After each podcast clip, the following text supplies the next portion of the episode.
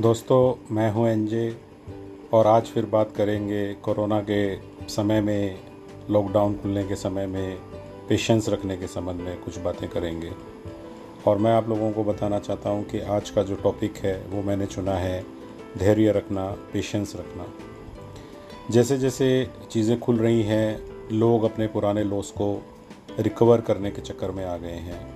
चाहे वो लॉस किसी भी तरह का रहा हो चाहे वो पर्सनल फ्रंट पे रहा हो, चाहे वो प्रोफेशनल फ्रंट पे रहा हो, चाहे वो जॉब से रिलेटेड हो, चाहे वो बिज़नेस से रिलेटेड हो। मैं एक ही बात कहूँगा कि पेशेंस हमें ये सिखाता है कि चीज़ें कई बार उस तरह से भी हो सकती हैं जैसी हमने नहीं सोची थी। और जो हमने सोचा था वैसा नहीं होना और फिर भी उसको खुशी खुशी एक्सेप्ट कर लेना, यानी कि एक अच्छे एटीट्यूड के साथ वो एबिलिटी होना कि हम इस चीज़ को एक्सेप्ट कर लें कि ऐसा हो गया है बट हमें इसको अब ठीक करना है, यही पेशेंस है। और अगर आपको पेशेंस के बारे में सीखना है तो हमारे पास बहुत सारे एग्ज़ाम्पल हैं। आप पेशेंस का अगर पूछना चाहते हैं तो आप उस मज़दूर से पूछिए, जिसने एक दिन ये फ़ैसला किया कि वो एक दूर स्टेट से अपने घर के लिए निकलेगा, और उसके बाद वो चलता गया। जिस चीज़ को एक हवाई जहाज़ दो घंटे में कवर करता है, एक ट्रेन 24 घंटे में कवर करती है एक कार भी लगभग इतने समय में कवर करती है। उसको चार पाँच दिन ना आगे का कोई ठिकाना है, ना ये पता है कि मुझे आगे क्या फैसिलिटी मिलेगी, नहीं मिलेगी परमिशन आगे घुसने की मिलेगी, नहीं मिलेगी। और फिर भी वो चलता गया। और हम सब लोगों ने अपने घरों में अंदर बैठकर ही पेशेंस खोना शुरू कर दिया था, जबकि हम अपने घर के अंदर बैठे थे, मज़े से बैठे थे। सरकार ने जितनी भी सुविधाएँ घर के अंदर बैठे हमें दे सकती थी, वो दे रही थी। उसके बावजूद हम लोग अपना पेशेंस खो रहे थे। और अब जब हम सब की इच्छाएँ थी और एक असेसमेंट करने के बाद अनलॉक वन अनाउंस हुआ है और हम धीरे धीरे चीज़ों को नॉर्मल दिशा में लेके जा रहे हैं, हम फिर से अपना पेशेंस खो रहे हैं और ये बहुत डराने वाली बात है। और मेरी आप लोगों से यही अपील है कि इस समय में पेशेंस रखना बहुत इम्पोर्टेंट है, क्योंकि घर के अंदर बैठकर पेशेंस रखना मजबूरी था, क्योंकि बाहर सब कुछ बंद था। आप जाते भी कहाँ?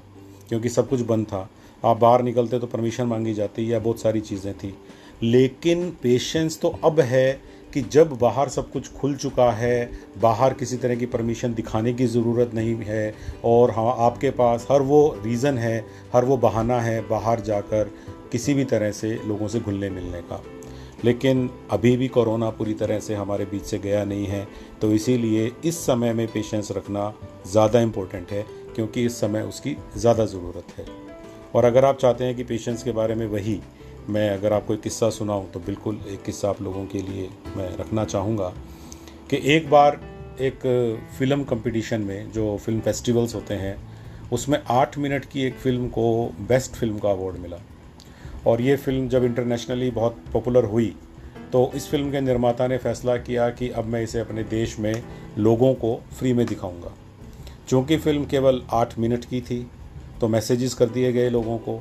बड़े बड़े शहरों में इसका प्रीमियम करने का डिसीज़न लिया गया।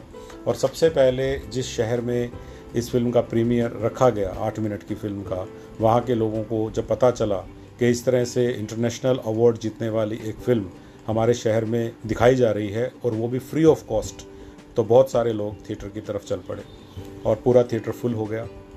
और लोगों में बहुत उत्सुकता थी कि किस प्रकार की ये फ़िल्म होगी जिसमें हमें देखने को मिलेगा कि आठ मिनट की फ़िल्म जिसने इतना कमाल किया है। फ़िल्म शुरू हुई और क्या देखा लोगों ने कि जब फ़िल्म शुरू हुई तो सबसे पहले एक कमरे की जो सीलिंग होती है, यानी कि सीलिंग का मतलब है जो अंदर से छत होती है, जहाँ हमारा पंखा टंगा होता है, एक दो लाइट्स लगी होती हैं, हमारी सीलिंग जो है वो दिखाई जा रही है। एक सफ़ेद रंग की वाइट सीलिंग है, जिस पर कोई बहुत ज़्यादा सजावट नहीं है, जिसमें देखने लायक कोई बहुत ज़्यादा सामान नहीं है। तीन मिनट तक कैमरा वही रहता है, थोड़ी सी भी कैमरे में हलचल नहीं होती। लोगों को लगा कि शायद कुछ होने वाला है। तीन मिनट निकल गए। फिर लोगों को लगा कि शायद अब कुछ होने वाला है। तीन मिनट और निकल गए। यानी कि छः मिनट केवल उस मूवी में सीलिंग को दिखाया जा रहा है। वो भी बिना किसी कैमरा मूवमेंट के, कोई और करेक्टर नहीं दिख रहा है, कोई और चीज़ तक नहीं दिख रही है। ऐसे में लोगों का सब्र जवाब देने लगा। लोगों ने कहा कि ये क्या फ़िल्म है, हमारा टाइम वेस्ट कर रहे हैं। उन्होंने थिएटर के ओनर पर ही बात तोहमत लगानी शुरू कर दी कि ये क्या दिखा रहे हो। लेकिन छः मिनट की फ़िल्म के बाद अचानक कैमरे ने मूव किया और कैमरा छत से अब दीवार की फ़ोटो लेता लेता लेता अचानक से नीचे जब जाता है तो देखने में आता है कि एक बेड लगा हुआ है और उस बेड पे एक बच्चा दिखाई देता है जो पूरी तरह से हैंडीकैप है। और उस मूवी को देखने से क्लियर हो जाता है कि उस बच्चे की रीढ़ की हड्डी में कोई प्रॉब्लम है पूरी तरह से, जिसकी वजह से वो बच्चा इमोबलाइज हो चुका है। अब वो चल फिर नहीं सकता। अब वहाँ पर उस बेड के साइड में दिखाया जाता है कि एक व्हील चेयर है, लेकिन उस व्हील चेयर की कोई बैक नहीं है। इस तरह के सीन दिखाने के बाद वापस, जब कैमरा उस व्हील चेयर, उस बेड, उस दीवार से होता हुआ फिर से सीलिंग की तरफ़ जाता है, अब एक फ़र्क आ चुका है। सीलिंग के ऊपर एक लाइन लिखी हुई है कि, दोस्तों, इस आठ मिनट की मूवी में आप लोगों ने पेशेंस खो दिया। ये जो इमोबलाइज बच्चा है, ये जो बेचारा स्पेशल या डिसेबल्ड बच्चा है, ये सालों से हर रोज़ पूरा दिन इसी छत को देखता है। ज़रा इमेजिन करिए, शायद आप लोग इस बात को समझ पाए होंगे जो मैं मैसेज देना चाहता था, कि जिस सीलिंग की फ़ोटो आप छः मिनट देखने के बाद थिएटर छोड़ने को तैयार हो गए थे, उस बच्चे को सालों से वो एक सीलिंग देखनी पड़ती है पूरा दिन।